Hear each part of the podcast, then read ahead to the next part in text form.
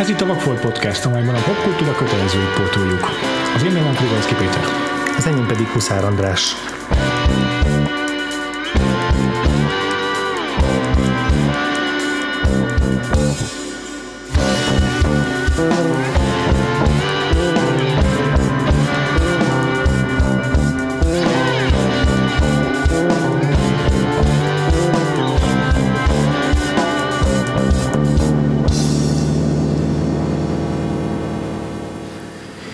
Arról kérdezték Carrie Fishert, hogy a, az önéletrajzi ihletési könyvéből készült 1990-es Postcards from the Edge, vagy magyar címén Képeslapok a szakadékból, vajon egy az egyben az ő és az édesanyja Debbie Reynolds kapcsolatán alapul le, akkor erre a rá jellemző maró humorral annyit válaszolt, hogy én egy anyalánya színésznő párosról írtam, de egyáltalán nem vagyok meglepve, hogy az emberek azt gondolják, hogy hogy rólam és az édesanyámról szól a film, mert hogy nekik sokkal egyszerűbb azt gondolni, hogy nincs képzelőerőm, hanem egyszerűen csak egy kazettás magnó vagyok kifogyhatatlan elemekkel. Na, valószínűleg tényleg nem lehet egy egyben megfeleltetni Carrie Fisher életének történetét azzal, ahogy Meryl Streep és Shirley MacLaine karakterei amilyen kapcsolatban állnak egymással ebben a filmben, de az biztos, hogy Fisher a forgatókönyvben, amit ő maga írt a saját könyvéből, erősen merített saját tapasztalataiból, akár Hollywood világát illetően, azt, hogy Hollywood hogyan kezeli a színészeit, azon belül is elsősorban a színésznőit, másodszorban pedig a, a drogfüggőségről, kábítószerfüggőségről és arról, hogy abból milyen milyen nehéz kilábalni, és mik vezethetnek oda, hogy, hogy valaki valaki a, a kábítószerhez folyamodjon Hollywoodban. A filmíróját már bemutattad, de azért ö, említsük meg azokat az egyéb ilyen kapcsoló, kapcsolódó hmm. dolgokat, amik a, az előző két adásunkhoz kötik ezt a, ezt a filmet. Igen, egyrészt ott van Meryl Streep, akivel, akivel két héttel ezelőtt foglalkoztunk az Angyalok Amerikában, másrészt. Igen, hát a, a maga Mike Nichols, Így van. az Angyalok Amerikában egész minisorozatának a rendezője, és még egy apróságot szeretnék Na. kiemelni, az pedig az, hogy Shirley MacLaine játsza az anyukát, ahogy említetted, és ő, neki az egyik leghíresebb szerepe a Being There, aminek a rendezője az a Hal Ashby, aki a múlt heti filmünket rendezte. Nagyon szépen összeszedett, ez utóbbit nem, nem fedeztem fel, úgyhogy kerek ez a blokk uh-huh. ezek szerint. Érdekes ez a film egyébként soha nem volt igazán a látóteremben, biztos, hogy tehát a poszter az egyébként így rémlik, meg, meg a címe is ismerős, de egyrészt nem. A Postcards from the Edge az nagyon sok meg neked megikletett, mint cím hm. később, tehát ilyen sorozat epizódok címéként meg, meg felfelbukkan, meg ilyesmi, szóval lehet, hogy azért. Aha, lehet, hogy ez is belejátszott, igen, igen, igen. de hogy valahogy a, a másik ilyen az a becéző szavak, ami, amire, amire emlékszem, hogy igen, az úgy, az úgy jelen volt a, a tudatomban, hogy tudtam róla, hogy, hogy van egy ilyen nagyszavasú romantikus film, az is ugye Shirley MacLaine egyik uh-huh. legnagyobb szerepe. Uh-huh de hogy, tehát, hogy nagyjából úgy be tudtam lőni, hogy, hogy ez a film hova tartozik, de, de arról például arról a közelmúltig nem tudtam, hogy ez ugye Carrie Fisher életén alapul, és hogy az ő, ő forgatókönyvírói teljesítménye. Illetve ennél fogva magáról a filmről sem tudtam igazán sokat így, amikor, így, amikor nekiültem. Hát én is, sőt igaz, igazság szerint nagyon hálás vagyok emiatt a podcastnek, hogy a látóterembe került a film, mert valószínűleg soha nem néztem volna meg, hmm. ha, ha ma rajta múlik. Amiben a magam részéről legalábbis biztosan van, vagy hát nem tudom, valamilyen előítéletesség, ami nagyon csúnyán hangzik, de hogy ez, a, ez, ez ilyen és nagyon, nagyon utálom magam, amiért ezt, fogom, ezt a kifejezést fogom de ez én női film. Ugye ami, elmondottam én is. Ami, ugye, igen, ugye magam so, csomó, csomó esetben nem, nem szokott nekem akadályt okozni, de itt valahogy ez a fajta a 90-es évek elejé kicsit, kicsit súlytalannak gondolt uh-huh.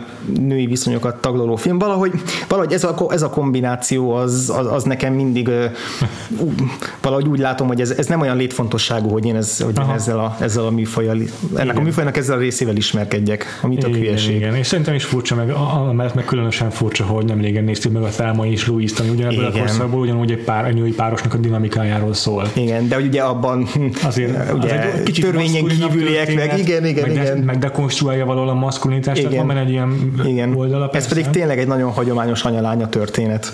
Igen, igen, igen, és én is úgy, úgy éreztem, hogy, hogy ez biztos, hogy nem egy olyan film, ami, ami valahogy nem tudom, amivel tudnék rezonálni, de ugyanakkor viszont imádtam. Az egyik legjobb film, amit az egész podcast során Azt a mindenit. nem tudom, neked mennyire tetszett. Én összességében igazából úgy, én, én úgy vagyok vele, hogy tetszett. Jó volt, uh-huh. élveztem, uh-huh. Picit azért visszaigazolta azt, amit, az, azt, amit mondom, hogy olyan súlytalannak tűnő film, annak ellenére, hogy nagyon, nagyon tényleg nagyon szépen mutatja benne a két szereplőnek a kapcsolatát, nagyon szórakoztató film, mm. de ugyanakkor nem mismásolja el ezeket a kicsit súlyosabb témákat is, csak ilyen fogyasztható köntösbe csomagolja Aha. őket, ami, ami alatt azt is, a fogyaszthatóság nem, alatt most nem azt értem, hogy leegyszerűsíti, hanem inkább az, hogy olyan, olyan jó humorral, olyan Igen. egészséges szalkazmussal kezeli, amitől, amitől nagyon befogadható, befogadható és szórakoztató lenni a film. Ennek ellenére nálam azért kevés, kevésbé, tehát rám kevésbé gyakorolt ilyen nagy hatás, úgyhogy kíváncsi vagyok, hogy ez nálad mivel sikerült elérnie. Hát én, hogy így én nem tudom, 5-10 percenként biztos, hogy harsányon felröltem valami vizuális gegen, vagy egy jó szófordulaton a forgatókönyvben. Aha. Én sokszor láttam Carrie Fisher televízióban, tehát azért az utóbbi időben főként sokat szerepelt talk show-ban, de hát még a Craig Ferguson adások hmm. alatt ugye megismerkedtem ezzel az oldalával, ami számomra azért elég ismeretlen volt, hogy micsoda komikus, meg milyen frappáns, milyen leleményes gondolkodású ember, és és ez visszatükröződik ezen a filmen maximálisan. Mm. Sőt, jobban, mint hittem volna. Tehát ö, olyan, olyan éles humora van a filmnek, hogy az párját, párját ritkítja. Te nem hallottad egy csomószor a füledben Carrie Fisher hangját, De amikor Mary, Mary Streep beszélt? Tehát azért tényleg annyira, annyira el lehet képzelni az ő szájából Aha. ezeket a mondatokat. Aha. Annak ellenére Mary Streep egy teljesen önálló és kerek karaktert formált meg, ami, amiben hm. abszolút benne van ő maga, de, de a, ezek a szövegek annyira, annyira egyértelműen Carrie Fishertől származnak. Aha, igen. De hát az emellett egy csomó más erénye van a filmnek, amire majd apránként szeretnék kitérni, de ha már így szóba hoztad Meryl Streepet, akkor szerintem beszéljünk róla. Ismét egy kicsit megraktatjuk az alkalmat. Véletlenül így apránként tényleg ő lesz a, az a színész, akivel a legtöbbet foglalkozunk a podcastban, ha jól veszem észre. Én az ő alkotásával is úgy voltam ebben a filmben, hogy jó. Tehát nálam ez a, ez a jó, sőt azt is tudom mondani rá, hogy nagyon jó alakítás. Nem éreztem, tehát azért nála voltak már olyan szerepei, ahol, ahol sokkal elsőprőbb hatást tudott gyakorolni rám. Itt azt éreztem, hogy ez egy nagyon a, a szakmájának nagyon-nagyon de szak, szakmájában vérprofi ember nagyon pontosan tudja megfogni ezt a figurát, és rá is, és Shirley MacLaine-re is igaz, hogy nem feltétlenül a legszimpatikusabb karaktereket hmm. játszák ebben a filmben. Hmm. Tehát Mike Nicholsnál azért a legtöbb filmjében, amit eddig láttunk, vagy akár a, a, a minisorozatában, amiről beszéltünk, azért ő, ő vonzódik a, a, a nehéz figurákhoz. Nehéz alatt azt értem, hogy a, a Nehezen szerethető? Hát még, még csak nem is fogom nehezen szerethetőnek fogalmaznám őket, inkább, vagy fogalmazok, hogy nehezen hagyják, hogy megszeressük őket. Lehet, hogy a kettő között nincs nagy különbség, de hogy van egy ilyen, van egy ilyen taszító hatása a, a szereplőknek, ami, ami általában pont az ilyen problémáikból fakad, uh-huh. hogy így eltaszítják egymástól a, a szereplőtársaikat is, és egy picit a nézőt is, uh-huh. és és ebben a, ennek a két szereplőnek a viszonyában szerintem Mike Nichols azért főleg Meryl Streep karakterével szimpatizál, meg hát a forgatókönyv is értelemszerűen, Igen. de ugyanakkor mind a kettejüknél nagyon szépen kirajzolja azt, hogy mi vezetett odáig, hogy a kapcsolatuk az, az, az ennyire az egyik pillanatban kutya-macska harc, a másik pillanatban pedig, pedig látszik, hogy miért olyan nagyon szoros mégis a, uh-huh. a, a kötődésük, és uh-huh. ezt a színészek is nagyon szépen uh, hozzák át, meg azt is, hogy azt hiszem 15 évkor különbség van köztük, de, de gond nélkül elhiszem nekik az, az, azt, hogy, hogy tényleg egy anyalánya. Igen. Pedig nem is, nem is hasonlítanak egymásra. Igen. A, és a játékaikban sem hasonlítanak szerintem nem. egymásra. Tehát tényleg, mintha két külön korszakot látnánk Hollywoodból a uh-huh. színészetükkel. Meryl Streepről nekem én azt tudnám elmondani, hogy hogy tehát amennyire kifejező és amennyire részletgazdag, annyira visszafogott egyben ez az alakítás. Mm. Ami tök furcsa szerintem, mert ha megnézed a filmet, vagy bárki megnézi ezt a filmet, már az első negyed órában olyan színészetet levág, amikor felébred a rehabon a túladogolása után merés szép, hogy minden egyes szavánál más arckifejezést vár, máshogy forgatja a szemét, mm. máshogy grimaszol, ahogyan apránként rádöbben mi is történt vele.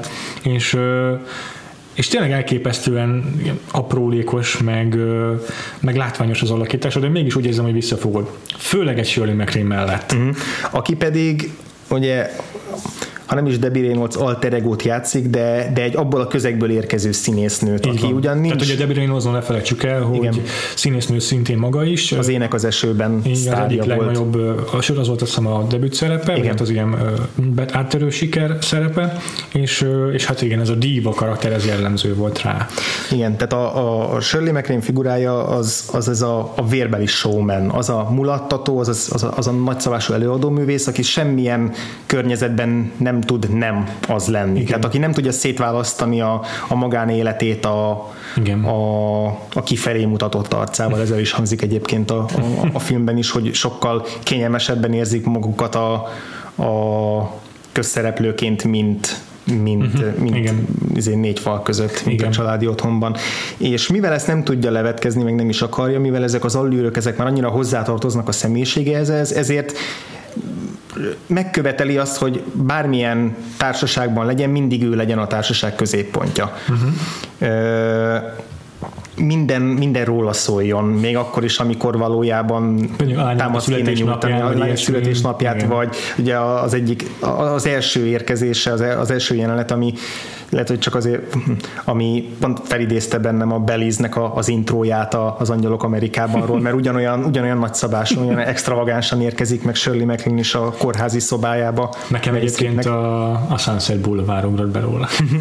Igen, és ugyan most hirtelen emlékszem, hogy ebben a jelenben hangzik el, de nem egy későbbi beszélgetésben hangzik el, amikor a, tényleg a, a drogfogyasztásról, vagy a, a Streep drogozásáról kezdenek el beszélgetni, és a végén kiukadnak annál, hogy a, hogy a Shirley MacLaine a, a saját halála fölött panaszkodik, és, és azt vizionálja, és hmm. arról, a, arról beszél, hogy ő, ő vajon meddig fog még élni, és akkor el is hangzik ez a, ez a mondat a Mary Streep-től, hogy, hogy hogy jutottunk el idáig, odáig, hogy rólad beszéljünk, onnan, hogy, hogy itt most rólam volt szó, Igen. és ez a, ez, a, ez a húzavon, ez az állandó harc, mert itt az a, az a harc, hogy egyrészt kilépjen az anyja árnyékából, másrészt pedig, hogy, hogy az ő, ő identitása az érvényesülni tudjon az anyja mellett, ez az egyik központi, központi eleme, eleme a filmnek, és, és ebből lehetne Shirley MacLaine figurája egy, egy, egy rettenetesen ellenszembes hárpia, egy bosszorkány, aki tönkreteszi a lánya életét, de nem az, tehát ő, ő, is egy, ő is egy abszolút ö, esendő figura, aki, aki egyszerűen csak annyira hozzászokott ez az élethez, és annyira érzi azt, hogy lassan a Rivalda fény az, az már nem rá fog vetülni, hogy ezt még, még nem, nem akarja elengedni. Igen, de egyébként a, a film is sokat tesz azért, ö, hogy szerethetővé tegye ezt a karaktert, hm. tehát mm, ez, a, ez az ábrázolás, ez a színészi játék, ezek, az, ezek a dialógusok lehetővé tennék azt, hogy teljesen elutasító e, legyen a képünk a, Igen. az ő karakteréről, de azzal, hogy látjuk, amikor énekel, vagy amikor az ő rávetül a, reflekt, a reflektorfény, úgymond, hogy akkor is a lánya ugyanúgy mosolyog és élvezi az ő szereplését, ezekkel az apróságokkal érezteti velünk a film, hogy, hogy ez itt sokkal komplexebb a dinamikájuk. Ez gyors, ezt ki is akartam emelni, ez az egyik legfontosabb dolog, amit ki akartam emelni, ami Aha. szerintem a filmnek a csúcspontja, pontja, az a, az a, jelen, az a a buli, amit a lányának, meglepetés buli, amit a mhm. lányának szervez, miután hazajött a, uh-huh. a, a rehabról. A rehabról, igen ott van egymás után az a két ének jelenet, ahol előbb Meryl Streepet veszik rá. Veszi rá az édesanyja. Nagy, nagy nehezen veszi rá az édesanyja, hogy énekeljen a, a társaságnak.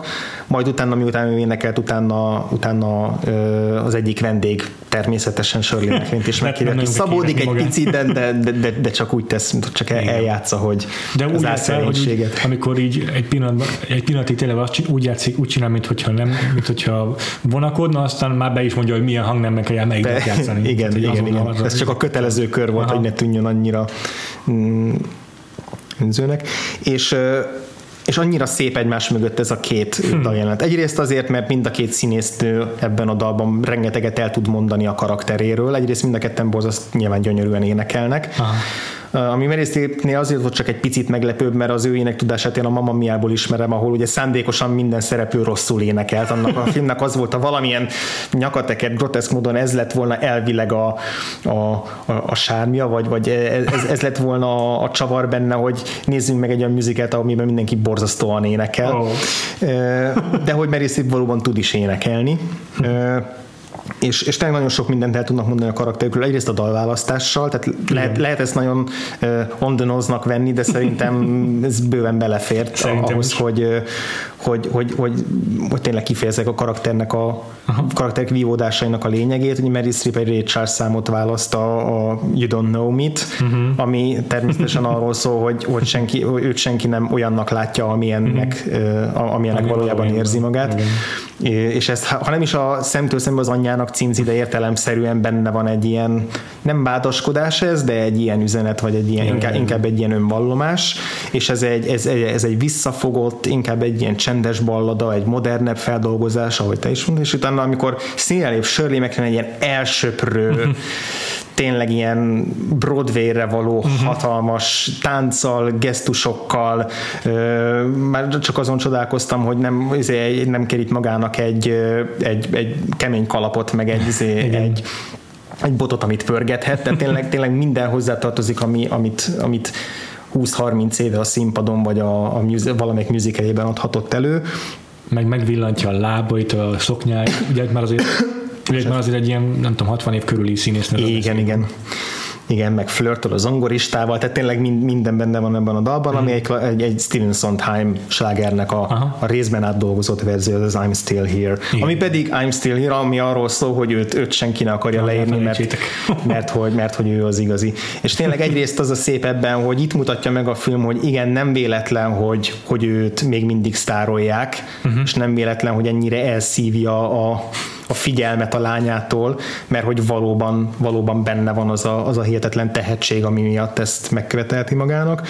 Másrészt pedig, amit említettél, és ami, ami borzasztóan fontos annak a kapcsolatnak a, az ábrázolásában az, hogy a Mary Streep iszonyatosan nagy mosolya, könnyekig meghatódva boldogan nézi akkor az anyját. Tehát az, hogy tényleg le, annyira leegyszerűsítve lehetett volna ezt a kapcsolatot ábrázolni, de, de, de pont úgy ábrázolják, hogy ők nagyon hasonló személyiségek, ugyanúgy jellemző mindkettőkre azért a a teatralitás, csak a, csak a Shirley MacLaine-nél ez, ez a gesztusaiban jelentkezik, meg a Meryl Streepnél meg a, meg a passzív-agresszív humorában, tehát ja, nagyon igen, hasonlóak, de hogy, de hogy az ellentéteik azok, azok nem összeférhetetlenek. Tehát, hogy pont azért van köztük olyan viszály, mert hogy annyira hasonlóak. Ezt lehet elmondani Meryl Streep játékáról, úgy általában véve is, de ebben a filmben biztos, hogy megjelenik, hogy sebezhető. Sokszor szokták mondani színészekre, hogy ez nagyon fontos ezt elérniük, hogy a vásznon sebezhetőnek tűnjenek. És ebben a, ebben a jelenetben is ez már érezhető. És aztán egy csodálatos vágással van vége a jelenetnek, ezt muszáj volt kiemelnem, mert nem tudom, így volt-e a forgatókönyvben, el tudom képzelni, hogy igen, de hogyha nem, akkor csodálatos megoldás volt Michael Nichols-tól, hogy amikor a jelenetnek vége van, akkor egy smash cut, nagyon váratlanul, teljesen más helyszínen találjuk magunkat, ilyen ezért derültre világított forgatási helyszínen, ahol Meryl Streep kapaszkodik és lóg egy ablakból, mint hogyha a halál szélén állna. Ami azért vicces, mert abban a jelenetben tényleg azt láttuk, hogy, hogy átadta magát az anyja előadásának és uh-huh. euforikus a hangulata, de aztán van ez a vágás, hogy mint hogyha uh-huh. belül mégiscsak valahol kétségbe esett lenne. Uh-huh. Mint ahogy nem lehet egy csapásra megoldani, megváltoztatni mindent, nem uh-huh. lehet, nem uh-huh. lehet egyik pillanatról a másikra kigyógyulni mondjuk egy kábítószer függésből, vagy, uh-huh. vagy, vagy megjavítani egy, egy ilyen sokkal nehezebbé vált kapcsolatot, hanem mindenhez idő kell. És Igen. akkor talán ez is, ez is azt jelzi, hogy a, az ilyen euforikus pillanatok azok nem, azok nem tartanak örökké. Még egy picit beszélnék Carrie Fisher írásáról. Egyrészt az a jelenet, ez szerintem tök jó maga az a jelenet is, amikor lóg ebből az ablakból. Ahogyan szépen lassan felfedi a kamera, hogy egy forgatáson vagyunk, ahol valójában, ahogy lóg az ablakból, az nem függőlegesen, hmm. és nincs is igaz életveszélyben, hanem mint a régi Batman sorozatban így viszintesen veszik föl, uh-huh. és hogy a mögé csak vonodva van vetítve az utca, és ahogy a kamera így megy odébb, úgy látjuk, hogy valósággal válik, látjuk azt, hogy, hogy ugye itt el tudja engedni a, a, a párkány, tehát nem fog lezuhanni, aztán láthatóvá válik szépen lassan az, hogy az utca csak mögé van vetítve, minden egyes kamera mozdulat egy újabb geg uh-huh. lényegében.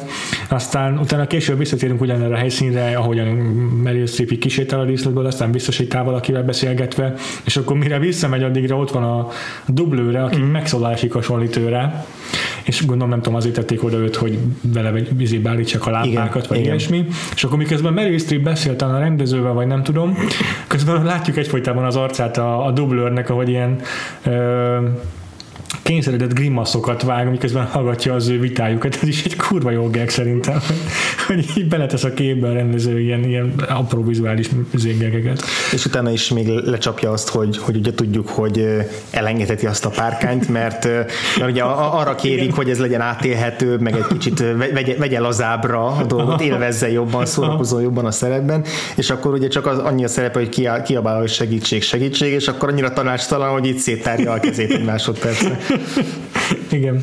De egyébként még az expozíciókat is szerintem baromi ügyesen oldotta meg Fisher. Uh-huh. Például a film elején, ahogy már említettél abban a jelenetben, amikor megjelenik a rehabon a Shirley MacLaine, még semmit nem tudunk őróla. Igazából alig tudunk valamit Meryl Streepről is. Akkor már tudjuk, hogy színész, de az anyáról semmit. És megjelenik a rehabon az édesanyja, bevonul, és az első, ami történik hogy megállítja egy másik paciens, aki elmondja neki, hogy ő a példaképe, és hogy izé, ő neki szokott beöltözni ja, igen. az ilyen drag queen show-jába, mert egy férfi páciensről igen, van igen. szó. És ez is egy marha hatásos expozíció szerintem.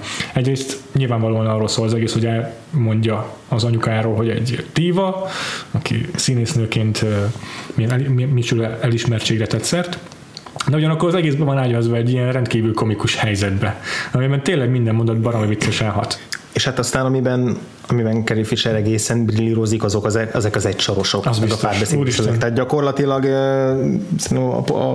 az eheti adásnak egy nagy része az elmehetne azzal, hogy felváltva felsoroljuk a kedvenc mm. idézeteinket, mert tényleg annyira kommentár nélkül, mert hogy annyira, annyira feszesen tudja megfogalmazni ezeket a, a poénokat, és az egyik része a poén, tehát az egyik része az, hogy mennyire humorosan tud fogalmazni, az egyik ilyen kedvenc példám, amit nem is a, a saját alter egója szájába ad, hanem, hanem az a Meryl Streep szobatársának a szájába. Az, szerintem ugyanaz, az nekem is megvan. Az amikor, amikor az anyjával, a Shirley MacLaine beszélget, és akkor őt Aretának hívják, ugye Areta Franklinről ismerjük ezt a nevet, Igen. és akkor elcsodálkoznak egy pillanatra ezen, van egy kis rövid, kínos szünet, Aha. és utána Areta azzal üti el a dolgot, hogy azt mondja, hogy, hogy szerintem a szüleim izé feketébb gyerekre számítottak.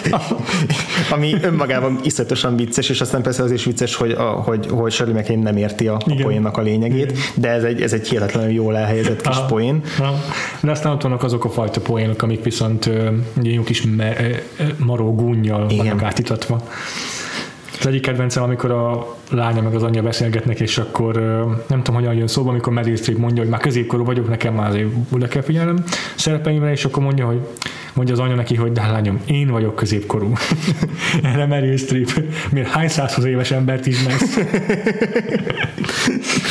illetve hasonló, amikor, amikor Shirley MacLaine szintén az egyik ilyen első jelenetében kezd el így panaszkodni azon, hogy, hogy mi lett volna ő vele, hogyha a lányát ilyen hamar elveszti, mm-hmm. ilyen korán elveszti, és akkor erre meg szép azt felaszolja, hogy szemben azzal, mint hogyha később ezt tettél volna el, ami már sokkal kényelmesebb, és amiben nem lett volna semmi gond. De hogy, a, hogy még a, a poénok és a, és a gúnyos megjegyzéseken fölül is mennyire, mennyire hihetetlen szellemesen tud fogalmazni, és mennyire tömör mondatokban tud rengeteg mindent összefoglalni. Mm-hmm. Van, van néhány olyan példa is, ami, amiben mélyebb filozófiai gondolatokat tud a karakterekről megfogalmazni, tényleg ilyen nagyon rövid mondat, tömör, tömör mondatokban. A legszebb az, amikor, amikor Shirley MacLaine mondja azt, hogy ő a, a semmiből mm, építette fel saját magát, már mint. Shirley MacLaine, és, és kezdett valamit az életével, lett belőle valamit, csinált, csinált valamit az életével. Ezzel szemben a, ezzel szemben a lánya lányának volt honnan építkeznie, viszont mindent megtesz azért, hogy semmisé tegye ezt a dolgot. Ez ugye angolul hmm. szebben hangzik, ez úgy, hogy I came from nothing, but made something out of my life. You came from somewhere, but you're trying to make nothing out of yours, ami ilyen nagyon-nagyon szépen összefoglalja, és, és tökéletesen igaz Mary Streep figurájára ez a illetve mindkettőjük figuráira ez a, ez a szembenállás, ez, ez volt az egyik ilyen, egyik ilyen legszebb tömören megfogott mondat kettőjük kapcsolatra, a másik pedig már a film végén a, a békülés jelenetnél, amikor a Shirley MacLaine ilyen alkohol hatása alatt karambolozik, és utána ő kerül kórházba, uh-huh. és mhm. akkor Mary Streep megy meglátogatni, és ott kérdezi tőle Shirley MacLaine, hogy are you less mad at me? mire azt válaszolja Meryl Streep, hogy I've always been less mad at, mad at you, ami megint csak ah. tömör, szellemes, frappáns, jól ki van csavarva, és ugyanakkor, Igen. ugyanakkor ezzel tökéletesen megfogalmazza azt, hogy ezt a kettősséget, ami, ami jellemző a, a viszonyukra. Olyan jól használja az anyanyelvét Carrie Fisher, csomó hasonló nagyon jó nyelvi humor van ebben a filmben, amik egyszerűen a megfogalmazáson múlnak. Igen, volt egy a, a vulture egy, egy írás erről a filmről, és ott, ott találtam nagyon jó metaforát a humorára, ott úgy fogalmaztak, hogy ez ilyen másnapos humor ami, ami szerintem nagyon-nagyon találó. Tehát amikor az ember már kicsit, kicsit kába, kicsit nyűgös, kicsit zsémbes, de ugyanakkor, és emiatt nem, nem szűri meg annyira a véleményét, és ezért tud oda-oda szúrni a dolgokkal. Tehát, hogy ez hmm. szerintem nagyon szépen megfogalmazza azt, hogy, hogy milyen ennek a filmnek a stílusa. Hmm. Mi volt a véleményed a, a hollywoodi szatíra részéről? Tudod-e neked, tudod neked újdonságot nyújtani a sok más egyéb Hollywoodnak a álságosságáról szóló Aha. filmhez képest. Hát újdonságot szerintem nem tudott nyújtani. Uh-huh. Azért ha csak a Sunset Boulevardot nézem, ami nagy, nagy rész kipipálja ugyanezeket a dolgokat, legalábbis, hogyha Shirley MacLaine karakteréről beszélünk, akkor nagy részt látjuk ugyanezeket a, a jelenségeket vissza-visszatérni. Másrészt meg úgy általában véve is a Hollywoodról szóló filmek azért nem rejtik vég, véghájuk alá a Hollywoodról szóló kommentárjukat Igen. is. Úgyhogy, úgyhogy ilyen tekintetben ez a film, ennek, ennek a filmnek szerintem egy másodlagos szerepe, ebben a filmben másodlagos szerepe volt ennek a jelenségnek, vagy Hollywoodnak, és csak inkább egy ilyen háttere volt, vagy háttérvászna volt a kettőjük konfliktusának, a kettőjük kapcsolatának, vagy leginkább Meryl Streep karakterének a fejlődésének. Uh-huh. Úgyhogy, úgyhogy én abban nem láttam annyi olyan dolgot, ami megfogott volna, vagy ami, ami, amire kötött volna. Nem tudom, te ki tudsz emelni bármit a sztori számról? Hát egy dolgot, igen, egyébként én is ezt éreztem talán a leggyengébb részének a, a, a filmnek, viszont ahhoz képest meg azért elég sok időt töltöttünk ebben a közegben. Tehát azért elég domináns volt ez a része is, hogy Meryl Streepnek mint egy a, egy olyan színésznő, akinek itt a legutóbbi megcsúszása után már, a, a, már nem, nem biztosítják annyira, hogy ja. igazán nívós projektekben szerepelhessen, és ezért ilyen nagyon ócska Z kategóriás zsaru filmben kell szerepelnie, uh-huh. ahhoz, hogy visszaküzdje magát valahova, hogyha egyáltalán akarja. És, és hát szerintem a, ez tényleg nem is akar annyira mélyre hatolni ebben, meg, meg igazából csak ezeket a sablonokat veszi végig, Aha. hogy az ostoba producerek, meg a, a, a felszínes rendező, hm. meg a, a buta statiszta, akit egyébként Annette Bening játszott a, hm. a filmben. Mm. Ennek a tehát tényleg igazából kimerül annyiban, hogy Hollywood egy felszínes világ. Uh-huh. Igen. Meg, igen, hogy a, igen, meg hogy a filmforgatáson is csak ilyen nagyon, nagyon önző és beképzelt alakok dolgoznak. és, és Mary Streep figurá, a Mary Streep karakterében sokkal érdekesebb volt a, a, az összes többi Igen. rész, amitől egy picit ez el, elvett. Tehát akár a, akár a rehabos részek is ö, szerintem dominánsabbak lettek volna, nagyon hamar kikerültünk abból a közegből, ami szerintem egy picit több ö, több lehetőséget is rejtett magában, hogy ott, ott egy kicsit jobban, jobban körülnézzünk, hogy azokkal a szereplőkkel többet foglalkozzunk. Aha.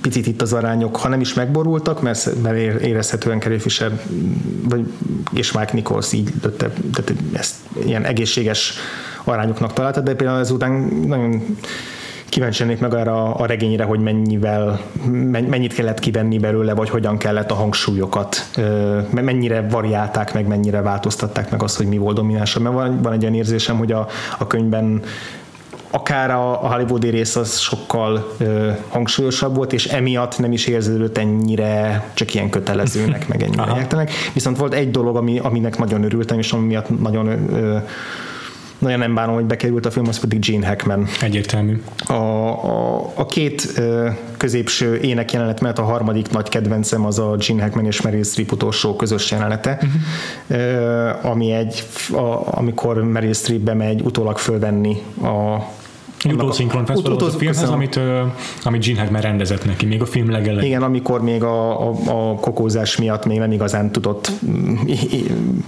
jól alakítani, meg elrontotta a szöveget, és akkor ezt kell most egy utólag kijavítania, és emiatt van lelkiismeret furdalása. És Gene a Gene Hackman által játszott rendező, akit, ha jól tudom, akkor Richard Donner rendezőről pintázott Carrie Fisher részben, hogy a Supermannek a rendezőjéről. Szerintem egy hihetetlenül jó figura lett Aha. ez a karakter. Nagyon nyers, nem válogatja meg a szavait, néha kifejezetten kegyetlen dolgokat mond Meryl Streepnek, de ugyanakkor mindig sikerül úgy úgy fogalmaznia, hogy azok, tehát ez a azok betalálnak azok a mondatok, és nem, nem kikészítik, vagy nem tudom, nem kicsinálják. Igen, igen, tehát ez, a, ez az ilyen kemény, ez egy tough love, tehát ez ilyen yeah. kemény szeretet, amit, amit ő alkalmaz, és, és, pont, figura és pont ez kell a Meryl Streep figurájának, és pont ezzel a, igen. ezzel a hangnemmel tudja kicsit helyrerázni, de ugyanakkor folyamatosan éreztetni vele, hogy, hogy nem haragszik rá, hogy törődik vele, hogy szeretne segíteni neki, de annál a párbeszédén tényleg minden egyes mondat tökéletes. Igen. És, és azért sem tudtam, hogy mennyire hiányzik Gene Hackman. Uh-huh. Ha már hogy átértünk a férfi színészekre, hm. akkor nekem az volt a benyomásom a filmről, hogy a, a férfiak átlag IQ-ja jóval alacsonyabb, mint a nőké ebben a filmben. Ami szerintem kurva érdekes izé, kontraszt az átlag hollywoodi filmekhez képest. Itt van Gene Hackmanen kívül még Dennis Quaid, egy, egy fontosabb mellékszerepben. Meg Gene Hackmannek nagyon vág az össze ebben a filmben, tehát ő a kivétel ebből a szempontból szerintem. Majd erre még visszatérünk. Jó, oké. Okay. És itt van még ezen kívül de, um, Dennis Quaid, igen. Uh, hogy is hívják? Igen, harma, Richard Dreyfuss. harmadikként uh, Richard Dreyfuss, aki egy ilyen jó akaró, jó fej orvos, Aha. de viszonylag alacsony az ő, tehát kicsi a szerepe. Igen. És ezen kívül pedig ott van Shirley MacLaine férje, aki agyhalott. Tehát ő már egy öreg igen. ember, aki szenilis, beteg, nem lehet vele beszélni értelmesen. Ilyet Shirley MacLaine-nek a nem vagyok biztos, hogy apja vagy mostoha apja, de a, a, a nagymamának a férje, aki, aki pedig már szintén ő pedig már ilyen szellemi leépülés határán igen, van. Igen, igen, igen, igen, igen. És jó, Gene Hackman is az van, hogy tehát ott van mellette Meryl Streep, aki rendkívül frappáns, mindig uh-huh. van egy mhm. visszavágása, iszonyatosan vág az esze, és Gene Hackman az, aki mikor, mikor mond valami nagyon bölcset és jót Meryl Streepnek, akkor meg, megkérdezi tőle Meryl Streep, hogy ezzel mennyit gondolkodtál. És így kiderül, hogy egész nap ezen gondolkodott igazából. Igen, igen, igen meg a film legelején is, amikor szembesíti a drog problémáival Meryl Streepet, akkor uh-huh. is önmagától nem hozza fel a témát, csak miután meglátja, hogy a stáb már mindenhol erről plegykál, és akkor jut el odáig, hogy na jó, most muszáj konfrontálni uh-huh. ezzel kapcsolatban. Mint hogyha nem lenne hozzá bátorsága, vagy magától nem vette volna észre, csak hát inkább utóbbi, vagy igen, szerintem inkább utóbbi. Aha. Szóval, hogy alapvetően azért azt érzem, hogy minden férfi karakter direkt egy, és ez nem, nem, nem pejoratívan uh-huh. kezeli a film, hanem hanem egyszerűen azt mutatja be, hogy lehet, lehetnek a női karakterek is ugyanolyan értelmesek, meg frappánsak, vagy lehetnek ugyanolyan ö, jók a dialógusaik, mint amilyeneket a férfiak uh-huh. szoktak általában kapni. Uh-huh. Dennis Quaid egy az egyben, minden, őnek is van nagyon jó párbeszédei, nagyon jó dialógusai, mikor megpróbálja felszérni Meryl Streepet. De utólag aztán igen, kiderül pontosan. róla utólag, hogy ez gyakorlatilag ilyen begyakorolt sablon szövegek, amiket minden egyes nőnek elsüt, akivel, akivel összehozza a sors. Hát igen. És egyébként egy tökéletes őstulok. Beszéljünk akkor Dennis Quaidről egy kicsit. Nem tudom, Dennis Quaid a Harrison Ford színítanodának a kettes alával végzett hallgatója. Nem tudom, egyrészt abban merül ki kb. a játéka, hogy dobálja a végtagjait össze-vissza, amikor éppen beszekedni kell, meg milyen morog. De tényleg, amikor nem, hogyha becsuknám a szemem, azt hinném, hogy, hogy Harrison Fordot hallom. Igen. Szerintem borzalmas. Borzalmas. De hogy rosszul is játszik ebben a igen, filmben szerinted? Igen, igen, igen. igen. Kifejezetten rossznak tartottam a játékát. Miért, miért, miért telennek? Aha. Szerintem korrekt volt, vagy úgy, úgy mondom, hogy engem nem zavart az alakítása, de nem is volt kiemelkedően jó, azt, azt, azt természetesen aláírom. Összességében is így vagyok Dennis Quaid-del, hogy rendben van. Nem, általában nem szoktam sajnálni, hogyha meg, meglátom egy filmben, de nem is örülök meg neki, hanem eh, Dennis Quaid. Hm, ja. Oké. Okay. Általában így, szok, így szoktam lenni vele. Jó, jó az az berendezése. Igazából szerintem ez nála egy, nála egy olyan előny, amiből máig ebből táplálkozik, hogy Igen. kellően, ugyanilyenként Harrison Fordnak kellően szabálytalan arca van, meg van egy ilyen, egy ilyen nem tudom, texasi marhahajcsár karaktere. Igen vagy, vagy, vagy típusa, amit, igen, amit fel sármos mogorvasága. Igen, igen, amit fel tud használni. Itt nála ebben a filmben inkább az a, annak örültem, hogy hogy a, a Carrie Fisher nagyon szépen fordította ki azt a klisét, amitől megijedtem, hogy, hogy belecsúszik. Hogy összejönnek végül. Hogy összejönnek, meg hogy, a, meg hogy a, nem, nem, nem is csak az, hogy szeretető, hanem inkább az, hogy attól féltem, hogy a forgatókönyv nem ismeri fel azt, hogy ez egy mennyire a creepy sose találok megfelelő, megfelelő magyar szót. Jó, mennyire, mennyire, mennyire, mennyire tenyérbe mászó figura ez a, a, a Dennis Quaidnek a karaktere, és hogy, és, hogy, és hogy egy olyan romantikus szállat próbálnak szülni ebbe a filmbe, ami, ami, ami, ami tökéletesen fals, és ami, Igen. ami nem illik bele, és Igen. aztán nagyon örültem neki, amikor kiderül, hogy nem, a forgatók ezzel pontosan tisztában van, csak Mary Streepnek el kell jutni arra pontra, amikor ő is felismeri ezt a filmben. És onnantól már ugye helyére került az egész igen. az egész szál, és ott onnantól rendben volt. Meg egyébként is, aki nem a Richard Dreyfussnak szurkol a film első pillanatától kezdve, az, az nem ember. Az egy csodálatos, az egyik kedvenc párbeszédem a filmben, amit elhangzik, amikor Richard Dreyfuss játsza az orvost, aki, aki végrehajtja a gyomormosást, Igen. mert szépen miután túladagolásra a kórházba.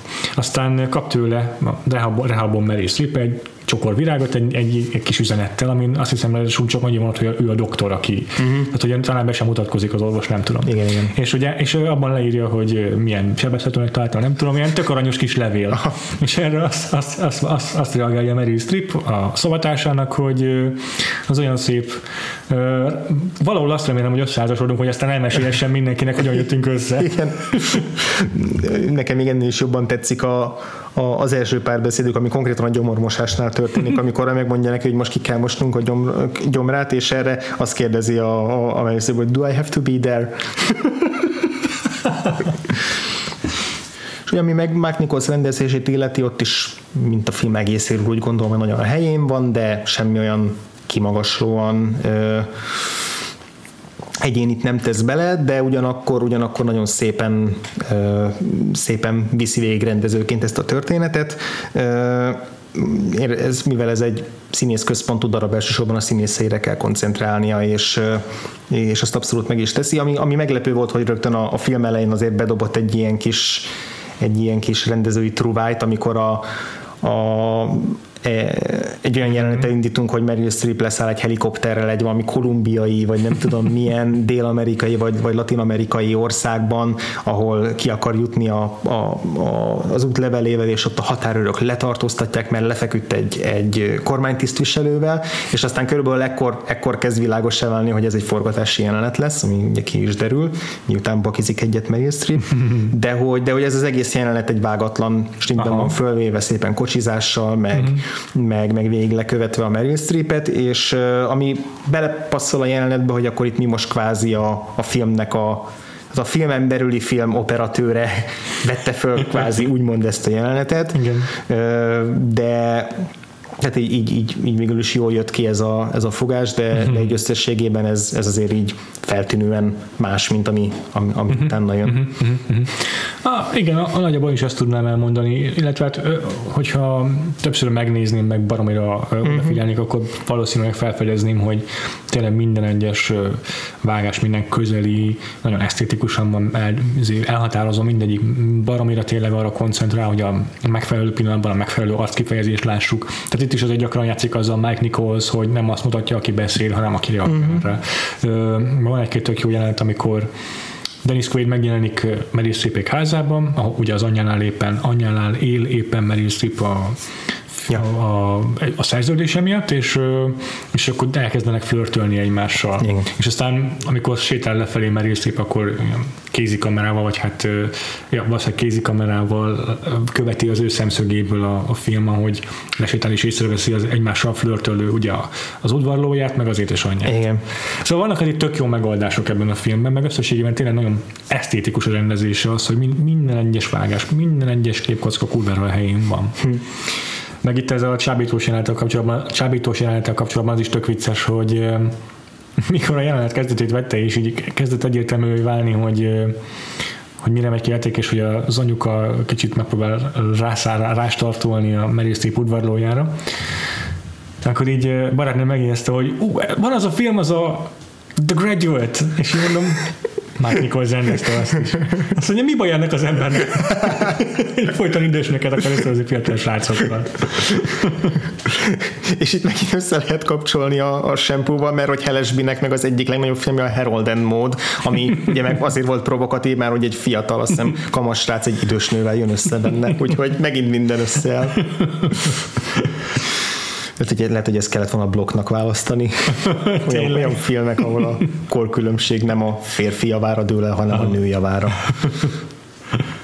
Mert is tök jó egyébként ebben a jelenetben, hogy az itt egyértelművé válik, hogy, hogy akár mekkora játékos is, úgymond Dennis Quaid és milyen ezért, csábító szövegei vannak, azért, a, azért kettejük közül a domináns ebben a, ebben a, ebben a kis beszélgetésben azért mégiscsak Shirley MacLaine. Uh-huh. És, és ez, ez tök jó megint csak, hogy egy olyan női karaktert kapunk, aki, aki képes kisúlya köré csavarni egy férfit. És meg végig megőrzi a szellemi fölényét. Uh-huh, igen. És egyébként Carrie Fisher azt, azt hiszem te magad is fordítottad az Origós cikkben a, arról a szóló ilyen összefoglalótokban, hogy ő maga mondta, amikor arról kérdezték, hogy milyen, milyen a tevékenysége script doktorként, hogy gyakran arra kérik fel, hogy a női karaktereket megjavítsa filmekben. Uh-huh.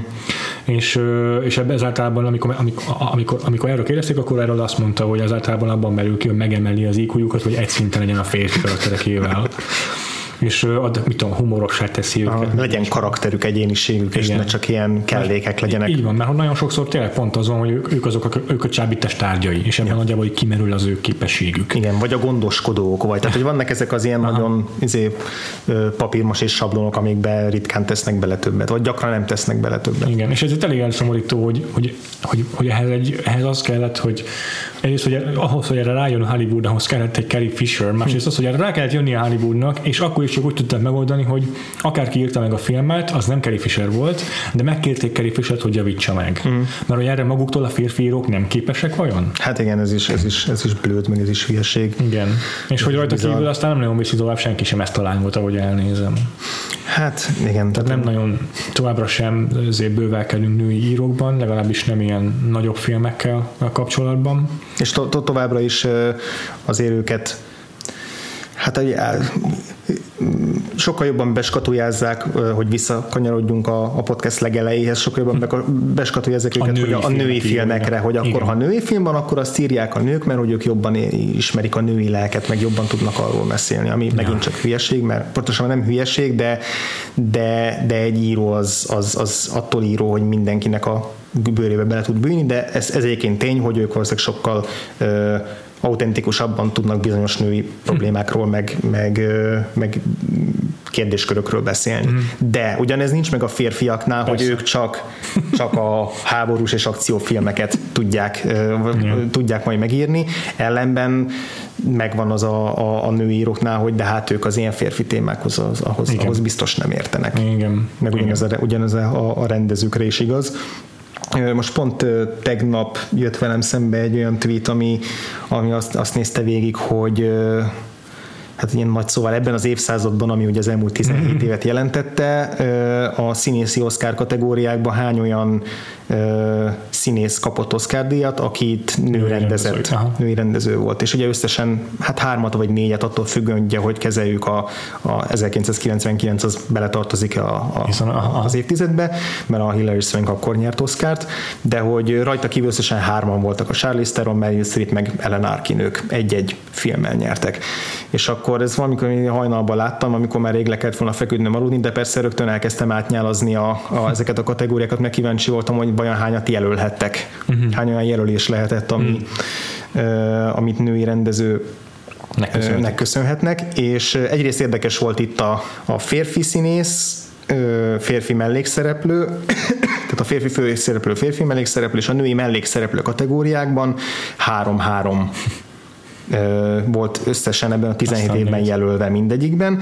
Női főszereplőnél 15 Hmm.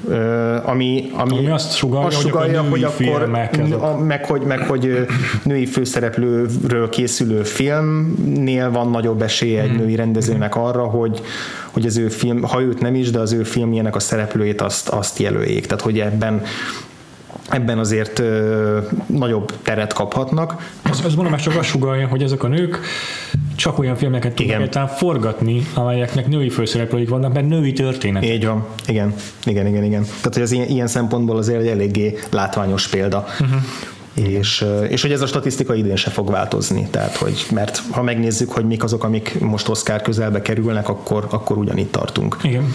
Tehát, hogy a, a, a háttéremberek, akik a, akik a Hollywoodban dolgoznak, tehát írók, rendezők, leg, legfontosabb háttéremberek között, most a háttérember nem volt jó szó, de érted?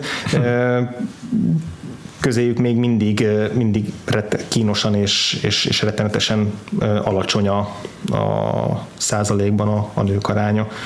Főleg amikor, és ez olyankor a legelszomorítóbb, amikor egy Kathleen Kennedy aki valószínűleg Hollywood jelenlegben mm. leghatalmasabb, legbefolyásosabb személyiség, női személy, nő, nője, mm-hmm. nyilatkozza azt, hogy, hogy nincs most jelen pillanatban olyan női, az rendező, aki, aki fel lenne készülve arra, hogy a Star Wars filmet elvállalhasson. Ami nonsens, mert ha megnézzük, ha, ha nem is feltétlenül a Star, Star Wars filmeket, de, de akár csak a Star Wars filmeket nézzük, a Gareth Edwards ott a Godzilla tette úgymond alkalmassá arra, hogy megrendezzen egy Star Wars filmet, de a Godzilla-ról egy mikroköltségvetésű független filmből érkezett egyből.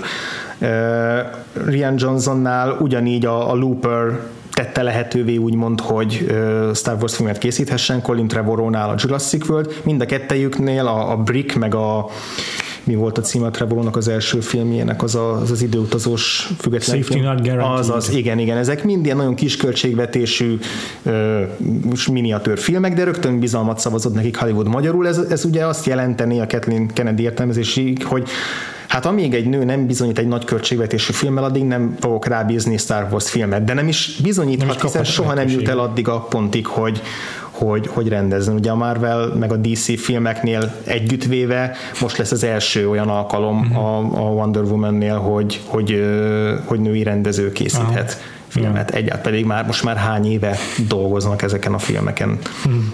Szóval de igen, ez, ez, ez tényleg kiábrándító, hogy még egy ilyen nagyon-nagyon fontos pozícióban lévő nőnél, és, és így magáévá tette ezt a, ezt a véleményt, meg ezt a, mm, ezt a nézetet, ezt a gondolkodásmódot. Igen. Pedig egyébként mert azért mutatkoznak olyan apró jelek, amik arra utalnak, hogy egyesek kezdik ezt komolyan venni, és pont a, a Star Wars-on belül a J.J. Abrams erre nagyon jó példa, aki, aki tudatosan az ő saját cégén, meg a Holdudvarán belül elkezdett odafigyelni arra, hogy, hogy ezeket a százalékarányokat akár a, akár a női színészek, háttéremberek, tehát a, a, a stáb és a színészgárdán belül is akár ugye a, a a kisebbségeknek a bevonását egy, egyre, egyre tudatosabban kezdi el bővíteni, és egyre tudatosabban kezd, kezdi el alakítani. Tehát, hogy ő, a J.J. Abrams az, aki nem csak pofázik erről, meg nem csak a nem csak a lózungokat tolja, hogy mit kéne csinálni, hanem valóban el is kezdett ezzel foglalkozni, és mondjuk a másik példa, aki még eszembe jutott, aki megint, megint férfi példa, az meg a Ryan Murphy, illetve rajta keresztül a John Landgraf is, de, de főleg Ryan Murphy, aki, aki most legutóbb nyilatkozta, hogy ő nagyon sokáig erre egyáltalán nem figyelt oda, hmm. és hogy ezt most az utóbbi években kellett be felismernie, hogy ez, hogy ez mennyire, mekkora vakfolt volt számára ez a, ez a dolog is, hogy most azóta, azóta egyre, egyre inkább tölti fel ezekkel a, a, a, olyan, olyan alkotókkal a sorozatait, akik eddig nem kaptak lehetőséget. Tehát, hogy ezt, ezt, Egyébként kikről ezt, beszélünk, csak azért mondom, mert ez nem a limitált széria. Tehát Ryan ja, Murphy-nek jó. is Mondod, hogy nincsen cross, úgy érzed, hogy nincs cross-pollination a, a, a izé kettő között, de oké, okay, a ugye J.J. Abrams-et szerintem azért nem kell bemutatni, jó. Ryan Murphy meg a, meg a most már az FX-nek az egyik ilyen, ilyen fő alkotója, aki a, most legutóbb az O.J. Simpsonról szóló sorozatot csinálta, mm, vagy előtte a Kés alatt volt a, az a sorozat, amivel betört, vagy a Glee, ami, ami ilyen nagyon népszerű még, de hogy ő, ő tényleg egy ilyen fontos, komoly pozícióban van most már a, a sorozat színában, és olyan pozícióban, ahol Uh, ahol gyakorlatilag ilyen Bianco csekje van, hogy évente jöhet ki új, új sorozattal, tehát tényleg rengeteget, uh, rengeteg munkát tud adni, hm. és ráadásul olyan témákat is választ, amikhez nagyon jó, hogy, hogy ugye az O.J. Simpson sorozatához választott uh, rengeteg mint John Singleton a színesbőrű rendező, aki filmrendezőként indult, de azóta, azóta nem nagyon tudott érvényesülni.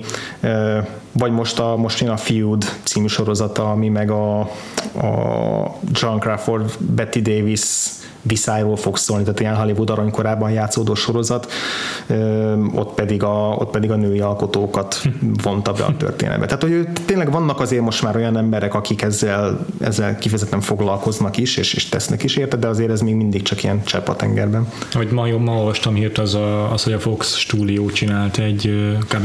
ilyen ösztöndíjat, amiben nagyjából ilyen 20-30 rendezőt, rendezőnőt uh-huh. válogattak össze, akiket akiket az a foglalkoztatnak, hogy a különböző franchise-aiknak készítsenek feldolgozásokat, kisfilmeket, meg ilyesmi. Uh-huh. Tehát így be, tehát úgymond kinevelnek egy új generációi nőrendezőt, akiket direkt majd aztán blockbuster forgatására gondolom szeretnének alkalmazni. Aha, aha. Nekem tudod, mi jutott még eszembe a, a filmről? A, az, a, az a vége főcím alatt jutott, jutott eszembe, ami a, megint egy, egy filmforgatással indul, és filmforgatással, pontosabban talán videoklip forgatással. Ez hát, nem, nem, nem teljesen tiszta, mert hogy Shirley MacLaine propagálja azt, hogy neki ilyen zenés Aha. videókat kéne forgatnia, de aztán a végén Gene Hackman rendező figurája veszi föl azt, hogy ez valószínűleg inkább egy, valami, egy, az a következő film, amibe, mm. amire fölkérte. Igen, igen ahol egy, egy, egy country dalt ad elő uh-huh. Meryl Streep, és ezzel is pörög le a, a, a stáblista film végén, uh-huh. és hogy, hogy ott jutott eszembe, hogy lehet, hogy még egy fokkal uh, tehát, hogy le, még, még, még egy fokkal jobban tetszett volna esetleg a film, hogyha az egész film musical lett volna. Vagy legalábbis sok, sokkal több dalt tettek volna bele, mert rájöttem, hogy mivel a közé, középen annyira bitangerős volt az a, az a két dalbetét, jó persze lehet, hogy azért volt az, mert az volt az egyetlen hmm. hmm. szakasz, ahol dalra fakadtak, de hogy de hogy mivel, tehát nekem belefért volna egy olyan koncepció is ebbe a kapcsolatba, hiszen Shirley MacLaine egy musical sztárt alakít a filmben, hogy hogy a, a szereplők végig dalban séljék el ezt a, ezt a, ezt a kapcsolatot. Lehet, hogy megint csak a La akartam látni, csak idősebb és érettebb fel, feldolgozásba, ki tudja.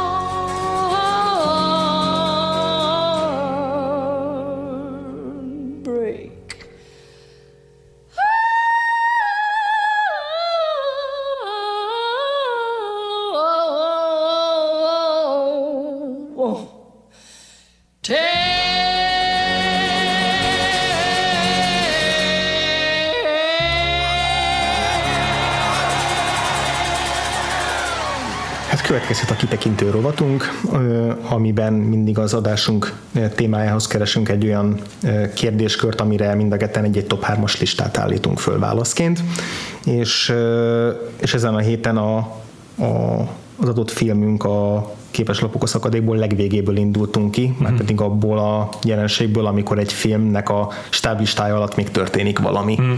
És ezért ö, olyan példákat kerestünk, amik a legjobban, legkreatívabban használja ki azt, hogy ne csak a neveknek a végáltatatlan sorát ö, olvassuk, és, ö, és mielőtt rátérnénk a jegyzeteinkre, ö, előre kizártuk a mindenféle Marveles és egyéb post-credit jeleneteket, mert hogy, mert hogy igen, igen a képregényfilmek ugye unblock ki lettek zárva, mert az túl egyszerű lett Az túl egyszerű lett volna, igen. Úgyhogy akkor kezdjük is mondjuk Péter a harmadik helyzeteddel. Jó, hát nagy gondban voltam, igyekeztem különféle szempontok szerint válogatni, de aztán rájöttem, a, miután kiválogattam a három teljesen különböző szempont szerint filmemet, hogy mind a három nagyon vicces film. Aha. Tehát ezt azért nem sikerült ennél jobban diversifikálnom a lehetőségeimet. Aha nem kifejezetten végjátékok feltétlenül, de azért alapvetően ez, ez, ez, ez azért jellemző rájuk, ez a viccesség, uh-huh. a frappánság. Úgyhogy a, a harmadik filmemnek egy kicsit ilyen guilty pleasure-t választottam, mert ez az első olyan film, amit életemben láttam, aminek ilyen hm, stingerje volt, vagy hogy nevezem, egy, egyfajta kreatív ö, ö, végefő címe és nem feltétlenül jó sem a film, sem ez a végefő cím megoldás, de akkor nagyon szerettem, akkor Aha. nagyon érdekesnek tartottam, akkor felvillanyozott az ötlet. Ez a Bill és Ted oltári kalandja. Aha. Ugye Keanu Reeves egyik első filmszerepe, meg a meg Alex Winter játsza a, a film másik főszereplőjét, és a post-credit címben azt látjuk, hogy a srácok, akik egész addig arra törekedtek, hogy rockzenészek kiváljanak, uh-huh. az ilyen nem is tudom pontosan, azt hiszem egy évvégi búcsú gálán fellépnek, és már úgy lépnek fel, hogy elmentek a jövőbe megtanulni rockzenélni, és visszatérnek már idősebben, és, és egy kurva jó dalt előadnak, ami egyébként egy Kiss dal, a God Gave Rock and Roll to You, de abban a filmbe beleillik. Aha. És és akkor ezzel van vége a filmnek, hogy ezt a dalt halljuk, ami nagyon hasonlít ilyen tekintetben a Postcards from the Edge-re, mert az is egy dallal fejeződik be, és annyi, hogy itt ez, ez, ez egy ilyen, úgymond ilyen Where are they now befejezés, amikor a filmeknek a legvégén, ugye, nem tudom, szövegesen ki van írva, hogy utána mi történt a szereplőkkel, uh-huh, ilyesmi. Uh-huh. Na itt is ugyanezt történt, csak uh, nyilván ez nem egy igaz történet, vagy ilyesmi, úgyhogy tele van ilyen hülye poénokkal. De tényleg nagyon hülye poénokkal. Aha. A filmbe visszahozzák, a, vagy hát behozzák a, a barátjuk lesz a halál, a, a kaszás, és, és mit ő is alapít egy rockzenekart. És akkor a csomó izé, ilyen kis újság kivágás, amit bejátszanak a vége főcímet, az arról szól, hogy a kaszás az milyen sikeres rockzenész lesz. Uh-huh. Meg szépen lassan mutatja be, hogy a zenekar, amit alapított a Bill az hogyan válik egyre nagyobbá, amit uh-huh. kírják, hogy neki köszönhető a világbéke. Meg a világ összes nuklea, a teljes nukleáris arzenáját használják a, a erősítőnek, meg ilyenek. És a végén a holdon lépnek tehát ilyen nagyon agybeteg az egész. Uh-huh. De mondom ez az első ilyen élményem volt, hogy ez nem megmaradt Neked mi a harmadik helyzeted, és ugye jobb, mint az enyém? Igazából a harmadik helyért elég, elég sokan harcolnak, még mindig, Aha. még mindig nem döntöttem, hogy melyiket fogom választani. Én ez, gondolkodtam én is. Ez nagyon instant lesz. de azt hiszem, hogy a, a Super 8-nek a végét fogom választani, és a többiek majd maradnak a, az egyebeim között említésre. Aha. Ha már J.J. Abramsről beszéltünk, akkor ez, ez az egyik egyik ilyen nagyobb film sikere, mielőtt még a Star Wars-ra uh-huh. és a mhm. Star Trek-re nyergelt volna ami egyébként egy ugyanolyan nosztalgia vonat, mint a, mint a Stranger Things volt tavaly nyáron, csak egy picit szerintem kevésbé sikeres, egy, egy picit derivatívabb annál kevesebb benne a, a, az ötlet. Az ötlet, igen. Aha. De ezzel együtt azért szerintem az egy alapvetően szerethető mm. rokon szembes kis film, viszont a, a, a vége főcím alatti jelenet az kenterbe veri az egész filmet, mert hogy a, a címéből is adódóan ez egy kis gyerekcsapatról szól, akik Super 8-as filmet akarnak forgatni. És pont abban a kisvárosban, ahol, ahol ezt ilyen zombi történetet el akarnak játszani, a kamerájuk előtt, ott történik egy vonat, vonatkatasztrófa, ami kiszabadul egy szörnyek, ez garázdálkodni ez a film filmnek a sztoria, és ugye kihasználják a városban alakult felfordulást arra, hogy jeleneteket forgassanak a filmhez. Ez többször visszatér a filmben. Viszont a, a leforgatott kész kisfilmet, azt, amit egy fesztiválra akarnak benyújtani, azt csak a vége főcím alatt láthatjuk. És emlékszem, hogy annak idején moziban sokkal többet nevetni, és sokkal jobban szórakoztam azon a kis filmen, ami egy természetesen nagyon esetlen, nagyon bájosan béna, de szerintem szívvel, lélekkel csinált kis, kis rövid film, az összes létező klisével, a, a, az, ilyen, az ilyen megkeseredett nyomozóval, aki a, a, aki, csak, aki a feleségét ki akarja menteni így a, a izé, fertőzött zónából, de a felesége nem tud nélküle élni, persze mindannyian gyerekek, ez ettől vicces, megint túlméretezett ruhát viselnek, ugyanúgy a, a gonosz izé, üzemnek az igazgatója, és ahogy a nyakkendőjét igazgatja, nagyon persze bénák a vágások, a kamera mindig elmozdul van, hogy ja. így véletlenül eltelik pár másodperc, mire, mire így rá tud fókuszálni az adott szereplőre, akkor három-négy zombi támadás van a filmben, és minden egyes alkalommal ugyanaz a kisrác játsza a zombit pontosan ugyanúgy, mert ugye nincs, nincs ennél nagyobb izé, ö, emberi erőforrásuk a szereplőknek, tehát egy, egy, egy nagyon-nagyon vicces és nagyon jó, jó pofa kis film, ami egyébként egy, egyrészt pont a vége cím alávaló, másrészt pedig leüt egy olyan csattanót a filmből, amiből nem is voltunk biztosak, hogy ezt, ezt valaha leütnék, úgyhogy ez, ez sokkal kellemesebb élményként raktároztam el e, emiatt ezt a filmet, mint enélkül lett volna. Aha. Mi az ezüstérmesed ezen a héten? Második helyezettem a már többször emlegetett Rock Suli, vagy School of Rock, ami megint egyébként nagyon hasonlít a, a Postcards from the Edge, mert egy zene, zenés jelenettel ér véget. Ez konkrétan tök ugyanolyan, mint a Postcards from the Edge-nek a legvége, ezt azért választottam. Aha. Ebben meg ugye, hát a szerintem a filmet nagyjából már mindenki ismeri, a Jack Black által vezényelt iskolazenekar eljátszik egy dalt, azt hiszem egy ACDC dalt, uh-huh. és, és arról szó, hát most nem érdekes igazából, miről szól a dal, de a különös pluszpoén benne az az, hogy van egy ilyen mm, sor, amit hozzátesz a Jack Black a dalszöveghez, uh-huh. amit aztán a lánykórus el is énekel, kb. az a szöveg, hogy movie almost over, credits got to roll, look at that name there, don't know Uh, do not know that guy, szóval ah, rámutat, hogy igen, a, a, magára stáb. Meg, megtöri a filmnek a... Aha.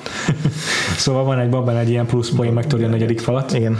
És, és egyébként is egy tök jó dal, meg úgy, úgy, úgy élvezette hallgatja az ember ezt is ugyanúgy, ahogyan a, a, a Postcards from the Edge legvégét. Igen.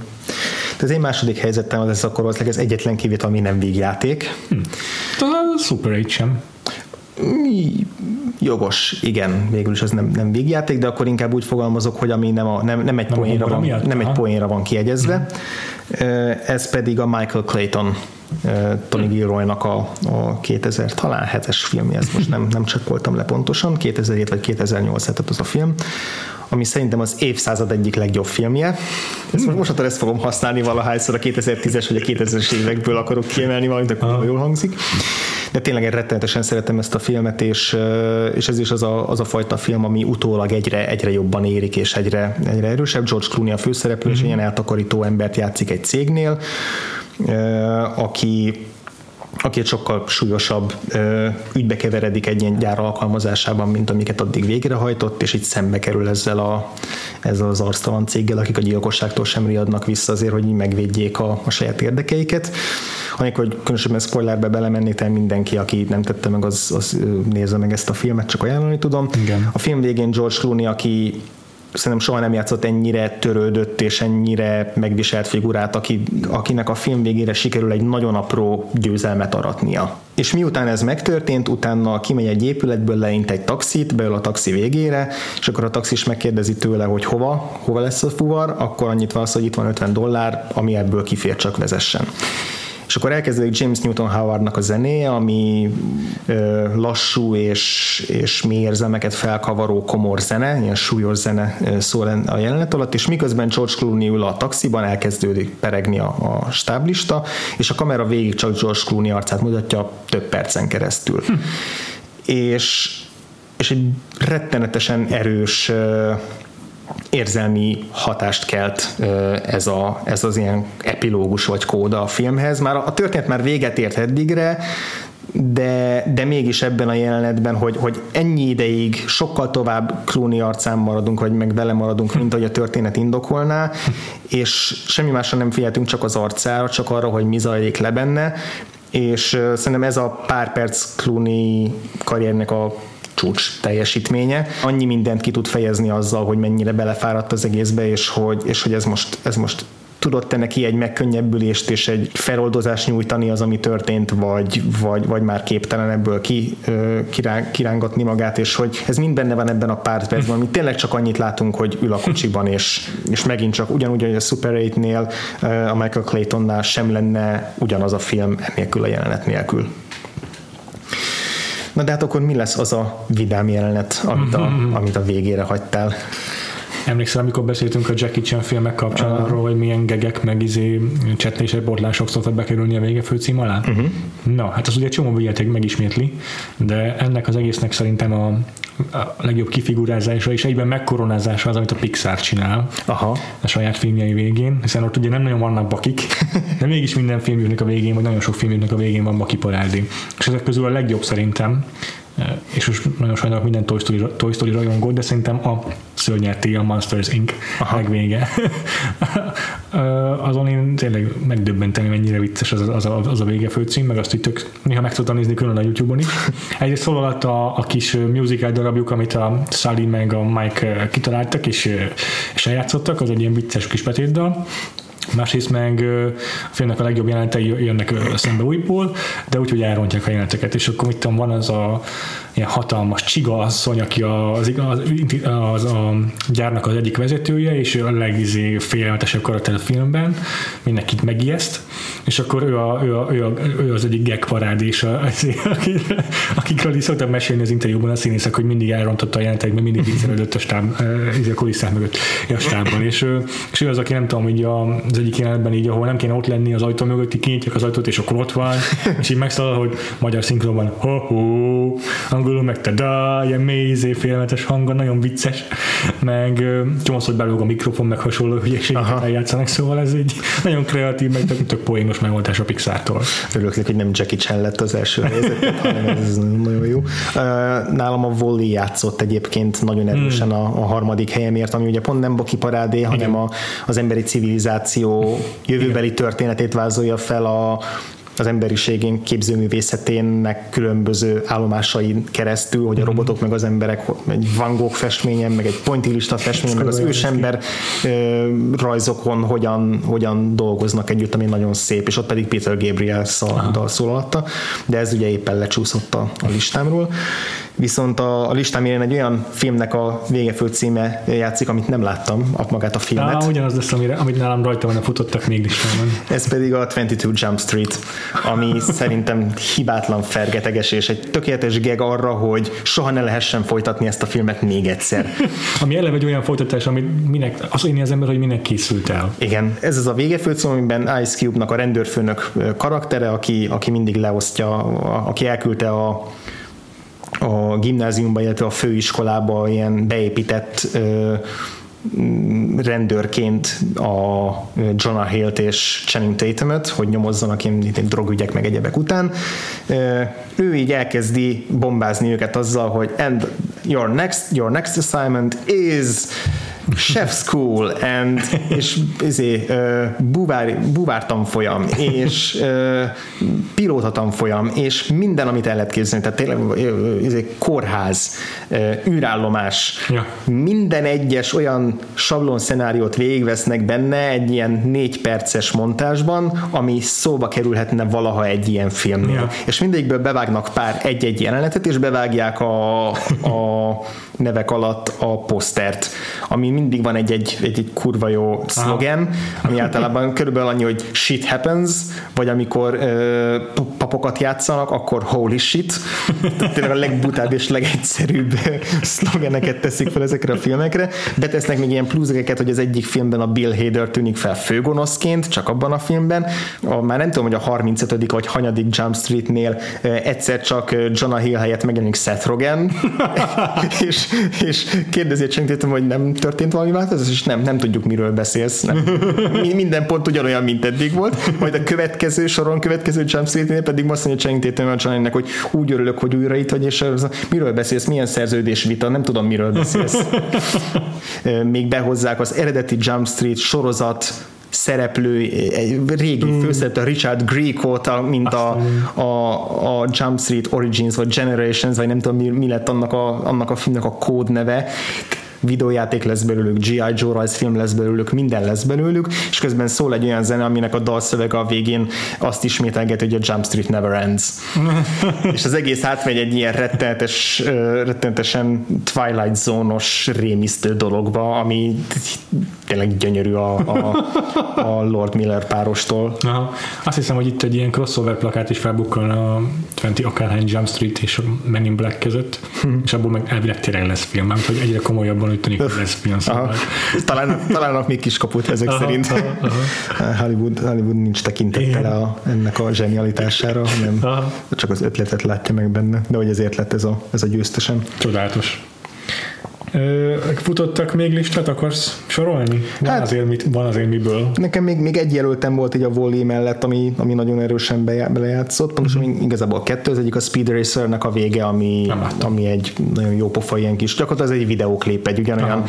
túlpörgetett rágógumi videoklip, mint az egész film, és egy majom a főszereplője, aki a filmben is ilyen comic, comic reliefként feltűnik, de a vége főcímben minden a majomról szól, és hát ugye majomról szóló dolgok azok viccesek. Aha. A másik pedig az egy másfajta példa, mert ott ott csak a stáblista kiírásának a módja változik, ez pedig a, a hetediknek a vége, amikor nem fentről lefelé, mm. hanem lentről fölfelé gördül a stáblista. Igen, igen, igen. igen. Illetve volt még egy film, csak az, hogy nem, emlé- nem, nem, nem tudtam belőni, hogy ez melyik volt, amiben azzal játszottak, hogy összetorlódnak a betűk, és hogy valami mindig így, így, így szét, szétzilálja a stáblistának a, a részeit. Ö, illetve most, hogy még, még így belegondolok, voltak olyan filmek is, ami megint nem, nem, nem ugrik be, hogy ez pontosan melyik volt, valamelyik paródia vagy vígjáték, eh, ahol, és azt is nagyon szeretem, ahol lejátszanak még a nevekkel, és beraknak mondjuk ilyen kamufoglalkozásokat a, igen, a stáblistába. Talán az Airplane-be is voltak ilyenek. Az Airplane, meg a Top Gun, vagy az a, a, a Top Secret, Top Secret, igen, szerintem a, meg a Z-Z Trio az, az, az többször eljátszott ezzel a Melyik az a film, a, a Charlie Sheen-nel a, a nagy durranás, abban igen. is rengeteg ilyen poén van. Nekem ezek közül a kedvencem az Airplane-ben van a annak egyébként van is egy ilyen vége főcím utáni jelenet, amikor a taxis, aki a film elején bukkant fel, és meg, megmondta neki, hogy várjon a utasra, igen. az a film végén még mindig ott vár rá. És akkor ebben a filmben van ilyen, hogy a best boy vagy valaki, és akkor alatta a következő boy, sor, igen, ez a következő sor a worst boy, Adolf Hitler. Nekem még fel van írva ezen kívül a az idén vagy tavaly már kibeszélt Ghostbusters remake, uh-huh. ebben ugye egy filmből kivágott jelentet visszatettek, amit csak azért akartam említeni, mert szintén zenés jelenet. Ja. És, és még ott van a szintén a műfajnak egy ilyen egyedik darabja, a Meglógtam a Ferrari-val végén, amiben megjelenik Ferris Bueller, és elmondja, hogy mit, mit kerestek még itt vége van a filmnek. amit, úgy, amit ugye egy az egy belenyúlt a Deadpool tavaly. Igen. Jó, hát Akkor... ezzel lezárult ez a rögtönzött blokkunk, ami a végén egész sok kapcsolódási ponttal összeállt. Hmm. Most uh, elbúcsúzunk Carrie Fishertől, bárki tudja lehet, hogy még valahol valamikor találkozunk vele hmm. valamiben. A podcast keretein belül is.